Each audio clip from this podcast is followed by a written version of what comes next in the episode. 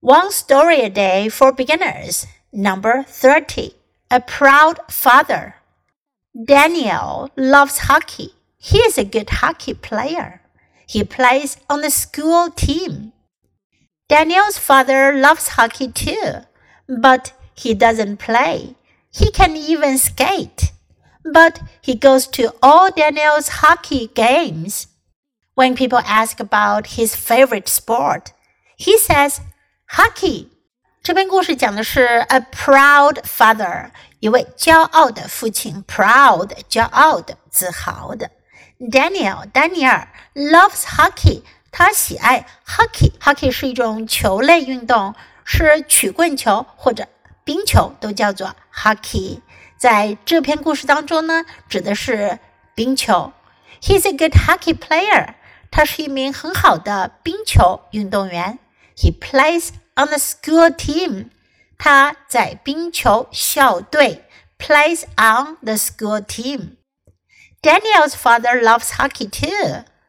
丹尼尔的爸爸呢也喜欢冰球，but he doesn't play。但是呢，他自己不会玩。He can even skate。他连滑冰都做不到。But he goes to all Daniel's hockey games. 但是他会去丹尼尔的每一场足球比赛。When people ask about his favorite sport, he says hockey. 当人们问到他最喜欢的运动，favorite 最喜欢的，favorite sport 最喜欢的运动，he says hockey，他就说冰球。所以呢，说他是一位 proud father，自豪的父亲，骄傲的父亲。他为他的儿子 Daniel 感到 proud，骄傲。Now listen to the story once again. A proud father.